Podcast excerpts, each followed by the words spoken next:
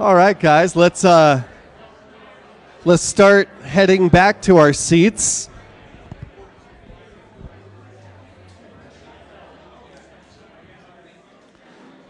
I'll turn Leonard Cohen down. Yes, I made the list.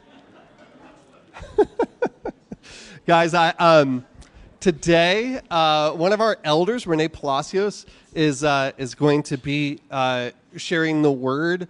For those of you who don't know, um, he is a retired Anglican priest of, of many, many years and is currently the director of chaplaincy at Denver Rescue Mission. I personally uh, am so glad that he's one of the elders of our church, and he is a huge blessing uh, to this community.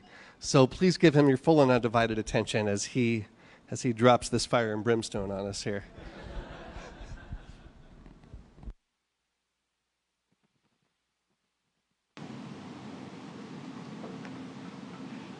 Well, good morning.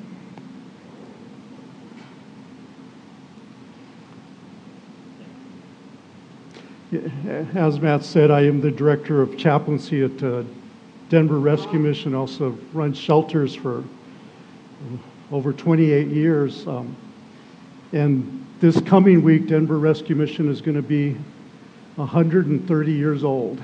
So, you know, so for all those 130 years, Denver Rescue Mission has been ministering to people who have experienced homelessness. So we are glad to celebrate that, glad for the, the grace and the blessing that God has given to us to be around for that long. But thank you for being here.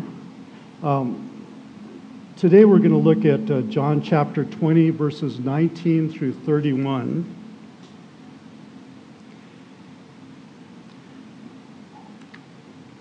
For, before we start that, though, let's go ahead and pray. Father, we worship you. Thank you that you've called us into your presence, that you've given us your grace, Father. We thank you for the work of Jesus Christ on the cross. We thank you, Father, for your church around the world. And I thank you, Father, for the people that are gathered here this morning. Pray, Father, that you'd open up your word to our understanding, that you be with us that you'd grace us with your presence and that we'd give you glory. In Jesus' name, amen. I'm going to read a little bit from a I'm going to read a little bit from August, uh, a hymn by Augustus Toplady. Now, the hymn that you probably would be more familiar with is called Rock of Ages. It, now, the hymn I'm going to read is called From Whence This Fear and Unbelief which was written somewhere between 1760 1770 and so i've changed the words so that we understand it at least so i can understand it but let me read these a little bit a few verses to you. Now why this fear and unbelief? Has not the father put to grief the spotless son for me? And will the righteous judge of men condemn me for that debt of sin which lord was charged to you Complete atonement you have made, and to the uttermost you have paid whatever your people owed. How then can wrath be taken out on me if I'm sheltered in your righteousness and sprinkled with your blood? If you have secured my innocence and freely in my place endured the fullness of divine wrath, God cannot demand payment twice, first at my bleeding Savior's hand and then again at mine. Turn then my soul into your rest. The merits of your great high priest has brought, bought your liberty. Trust in his cleansing blood and do not fear your banishment from God, since Jesus died for you. Now, our hands say a lot about us. I met my wife Bridget at a Bible study that her mother used to hold once a week for women in the neighborhood. Now, my sister and her husband lived next door to to Bridget's family, and my sister would attend these meetings. I was working as a carpenter at that time, and one day the contractor didn't have a house for us to build, so I had the day off. So I went to go visit with my sister. And she invited me to go to the Bible study next door with her, and I was curious about what my sister was being taught, so I went and Bridget was there. And I'll be honest with you, once I met Bridget, I have no idea what was taught or said the rest of the meeting. But at the end of the meeting, uh, the Bible study, Karen, my future mother in law, had us stand and hold hands while we prayed, and uh, I happened to be sitting beside Bridget, so we held hands. Now, I was a carpenter. My hands were a mess. They were rough, they were dry, they had blisters, they had calluses, they had black and blue fingernails, they had missing fingernails, all of those things that go along with being a carpenter. But I looked at Bridget's hands and they were perfect. And they fit perfectly in my hand. And once Karen saw us holding hands, she had ulterior motives, and so she hired me to build a greenhouse. And, and from that day, Bridget jumped in and worked with me building the greenhouse, and, and I, was, I was really happy that she wasn't afraid to get her hands dirty. So from that point forward, I knew that we were made for each other because she could, she was willing to get calluses for me. So. And I'm sure I've told you this story about my grandpa, Don Eduardo Maldonado. Grandpa was not a big man, but he was tough. When mom would take me to visit him, I would have to very politely stand before him. He would say to me, Enséñame tus manos. Show me your hands. And he'd be sitting in his chair, and then up above him, he had this stick and leather straps that were hanging from that strip. And, you know, he never disciplined me, but my uncles, you know, he, he did. But when you went to grandpa, you were very polite. And so he would take my hands and he would inspect them, he'd turn them over, look at them. And he wasn't looking to see if I washed my hands or whether they were well manicured. No, he was looking for blisters, cuts, and calluses. To Grandpa, your hands said a lot about what you had been doing. If he saw calluses, then he would express his admiration. If your hands were all soft and smooth and clean and you had all your fingernails, then he would ask you, How old are you? you know, I'm 10 years old and you don't have a job yet? that he would express his disappointment. My sons, when they were little, would grab my hands when they were afraid or unsure. Holding my hands made them feel safe. Now, when you work at homeless shelters, you often have to assess how much of a threat someone is to you and other people. Some people get very escalated very quickly, maybe verbally abusive, but not physically violent. And I have taught my staff to look at a person's demeanor. And I told them if someone throws up their chin and put their arms out, they're not going to hit you. But if someone tucks in their chin, be careful. I also said, look at their hands. If you see bumps right here, means that they have boxer's breaks from hitting people. If their knuckles are rough and calloused and scarred, you can tell that that's the kind of person that will hit you. And so I would teach them at that, when you see somebody like that getting escalated, be ready to grab your ears. And they knew that I was saying, tuck in your chin. And so that if somebody took a swing at you, hopefully they wouldn't knock you out. One time at a shelter early in the morning, a man brutally beat another man. Me and my, one of my staff members walked the man out of the shelter because we told him he had to leave. He didn't resist us and he just walked out. Now, it had snowed overnight and there were several inches of snow. The snow looked white, it was beautiful. The man's hands were bloody, and I could tell that he had been in many fights. And he walked outside, he took his hands, and he plunged them into the snow to take down some of the swelling and to wash off the blood. And then he just walked away.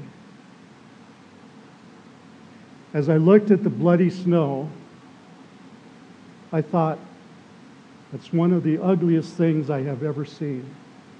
To see this beautiful white canvas of snow and have it marred by the stain of red blood from a violent encounter.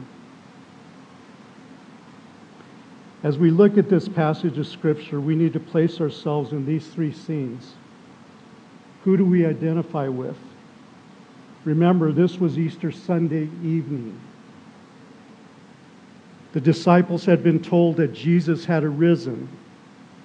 However, the doubts and fears were still present.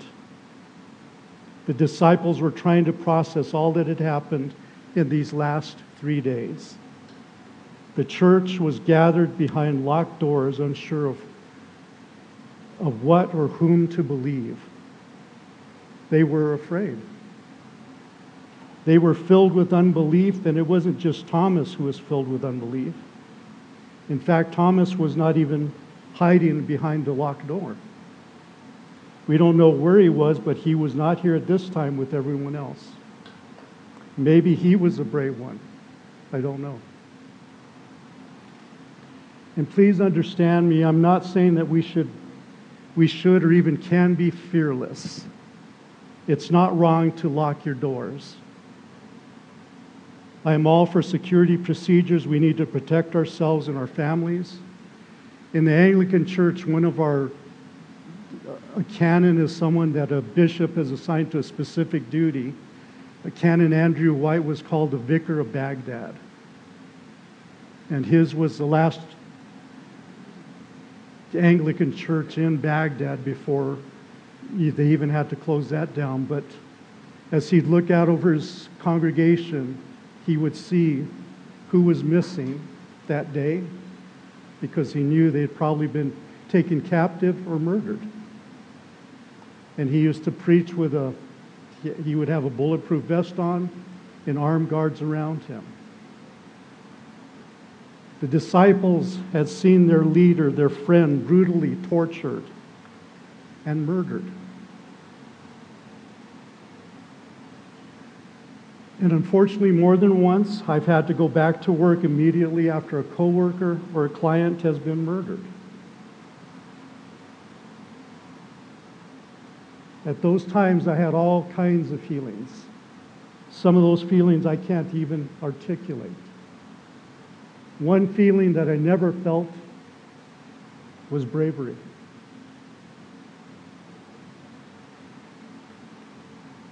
So, as we look at this, we have to judge them fairly. Yes, the Savior had been resurrected, but not all of them had seen him. Not all of them knew if the stories that were coming to them were true. The last thing that they had seen is that their Lord, their Savior, their friend had been brutally tortured and murdered.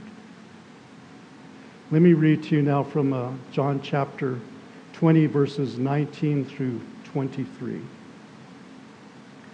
On the evening of that day, the first day of the week, the doors being locked where the disciples were for fear of the Jews, Jesus came and stood among them and said to them, Peace be with you. When he had said this, he showed them his hands and his side. Then the disciples were glad when they saw the Lord. Jesus said to them again, Peace be with you. As the Father has sent me, even so I am sending you. And when he had said this, he breathed on them and said to them, Receive the Holy Spirit. If you forgive the sins of any, they are forgiven them. If you withhold forgiveness from any, it is withheld. Now, when did it happen? It was the evening of Resurrection Sunday.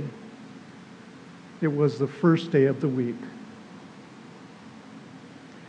And where did it happen? It was in a house behind locked doors.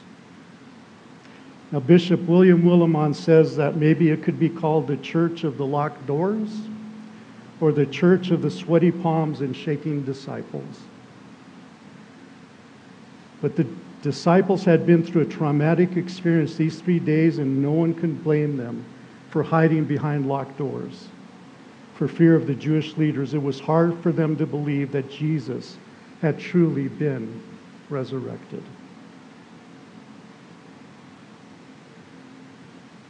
And we don't know what they were saying or exactly what they had been doing, but we just know that their world had been turned upside down.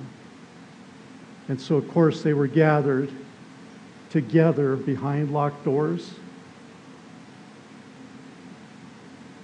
But we don't know all that was said there. And so, what happened there as they were gathered behind those locked doors?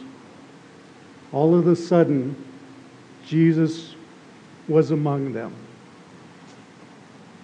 Now, I don't know exactly how he came into this room. John Calvin says he climbed in through a window.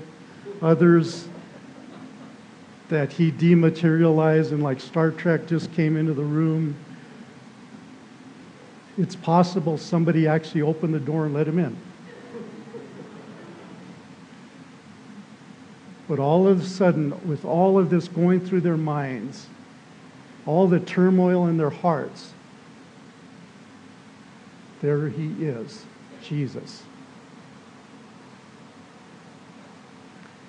And what, is, what, he, what does he say to them? What's his first words to them? Peace be with you.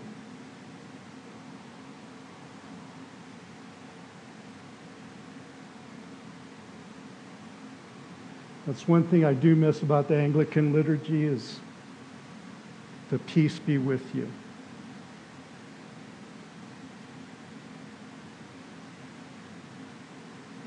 And we honestly don't know what kind of condition he was in.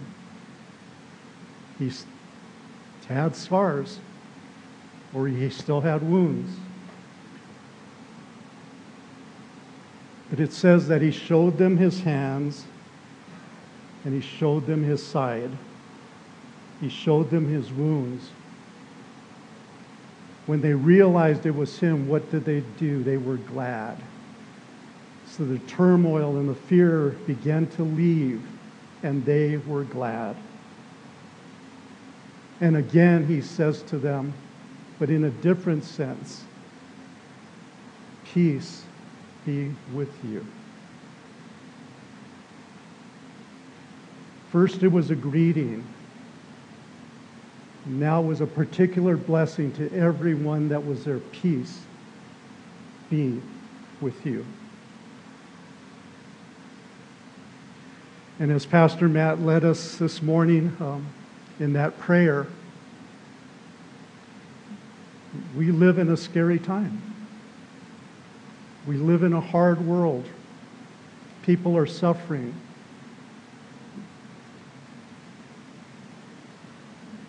But what does our Lord say to us? He says, Peace be with you.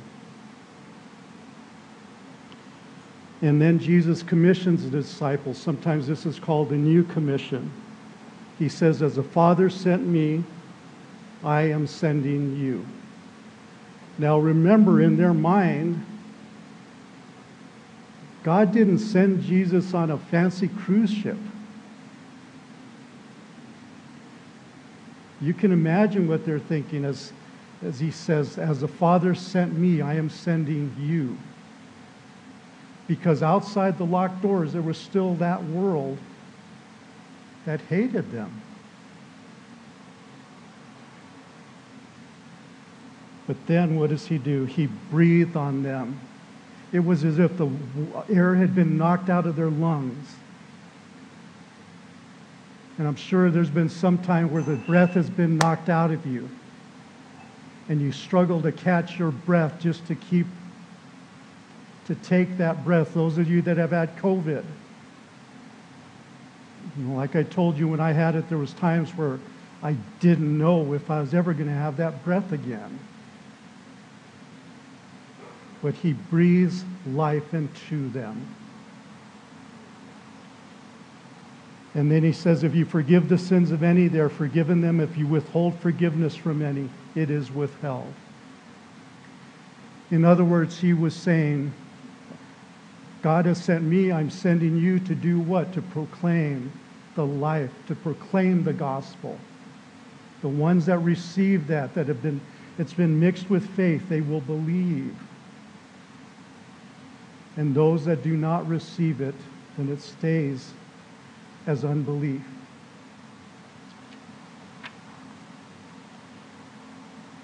And as we go on to, chap- to verse 24 and 25, we see a, the sort of a hinge there, a couple of hinge verses.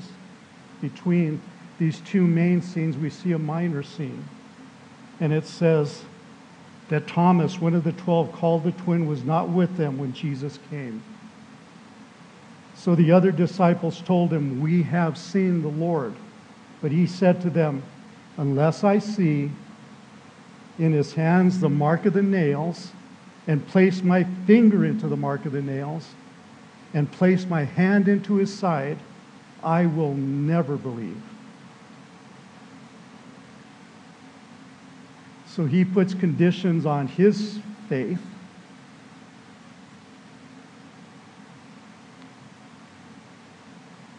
He wants to see, he wants to touch before he can believe. In other words, he wants to see Jesus himself. He's not going to take anybody's word for it. So he has to see that. Then we go into verses 26 through 29. And it says, Eight days later, his disciples were inside again, and Thomas was with them. Although the doors were locked, Jesus came and stood among them and said, Peace be with you. Then he said to Thomas, Put your finger here and see my hands, and put out your hand and place it in my side. Do not disbelieve, but believe. Thomas answered him, My Lord and my God.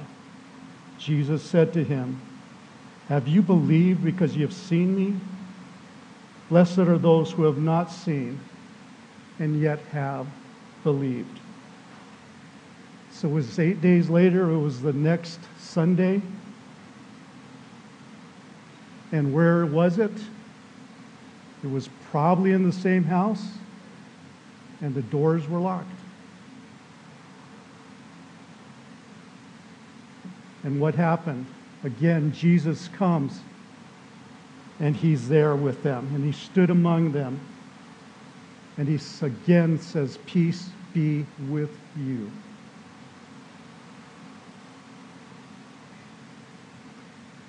And then it's as if Jesus turns and he looks at Thomas and he says to him, Put your finger here. See my hands?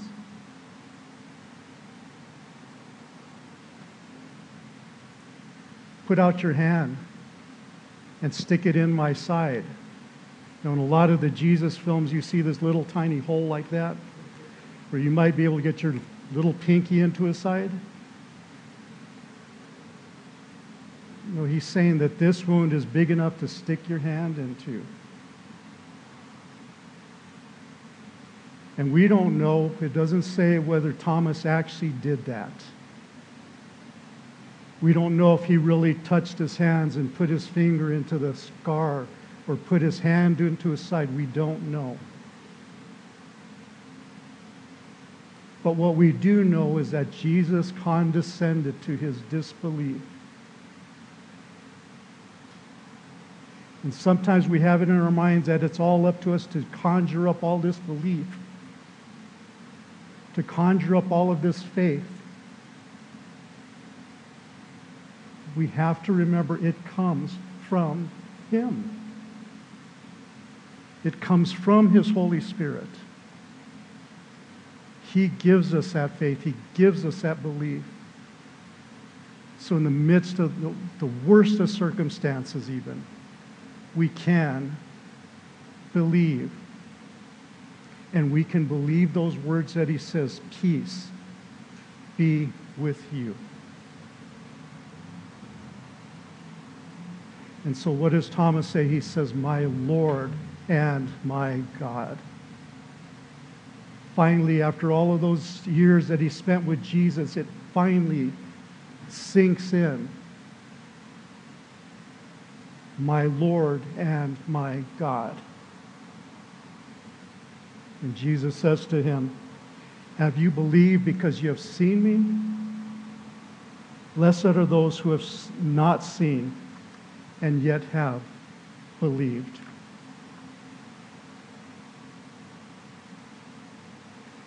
As we get to verses 30 and 31, we see it says, Jesus did many other signs in the presence of the disciples, which are not written in this book.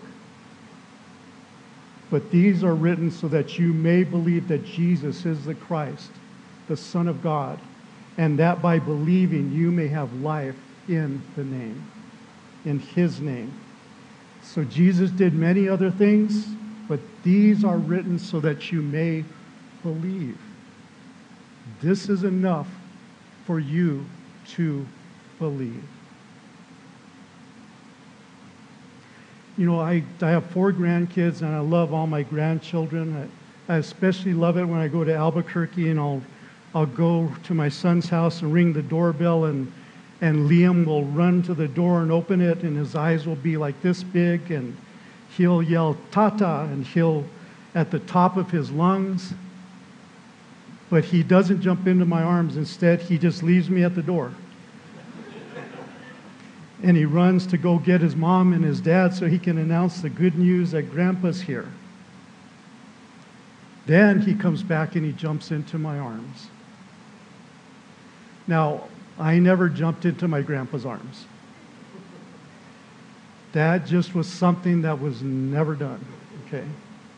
In fact, I don't remember him ever hugging me but I loved him and I knew that he loved me. Now, I became a believer at 21 years old, got married the next year, went to school to study for the ministry. I didn't have many opportunities to present the gospel to my grandpa, but I prayed fervently for him.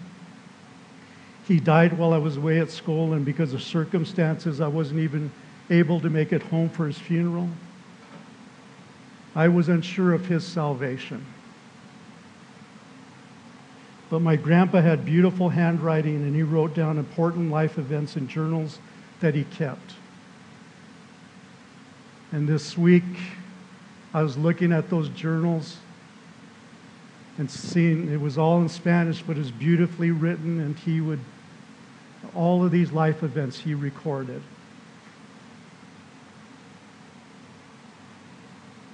Now, my mother and her siblings, after Grandpa died, and as they went through his household belongings and went through his, his safe and things like that, my mother found a small piece of paper.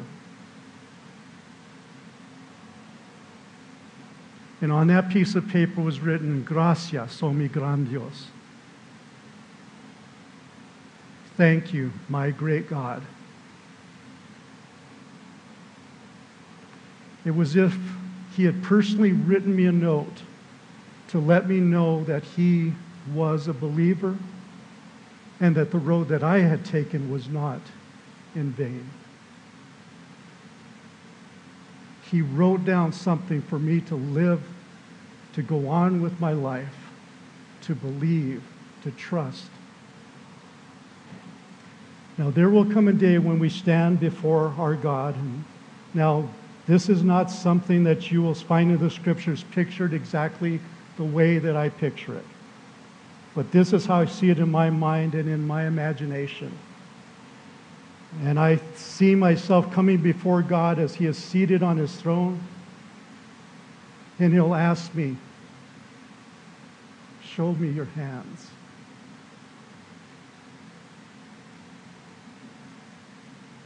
And I'll put out my hands. But then miraculously, it won't be my hands. It will be the hands of a carpenter with calluses, rough hands. But they'll have scars in them.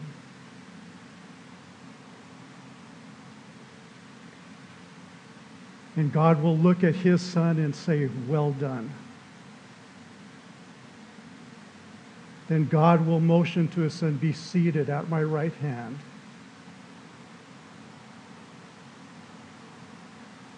And the Lord will take his, his place at God's right side, at the right hand of God. And then I, along with all those who believe, will take a seat on the train of his robe at his feet. And we will say, My Lord and my God. Let's pray. Father God, we look forward to that day that we will see, Father, the full accomplishment of what Jesus Christ performed on the cross, delivering us, Father, from sin and from Satan, from ourselves, and providing so great a salvation for us. And we thank you that on that day there will not be any more fear, there will no longer be any unbelief but that we will all together, as his bride, say, My Lord and my God,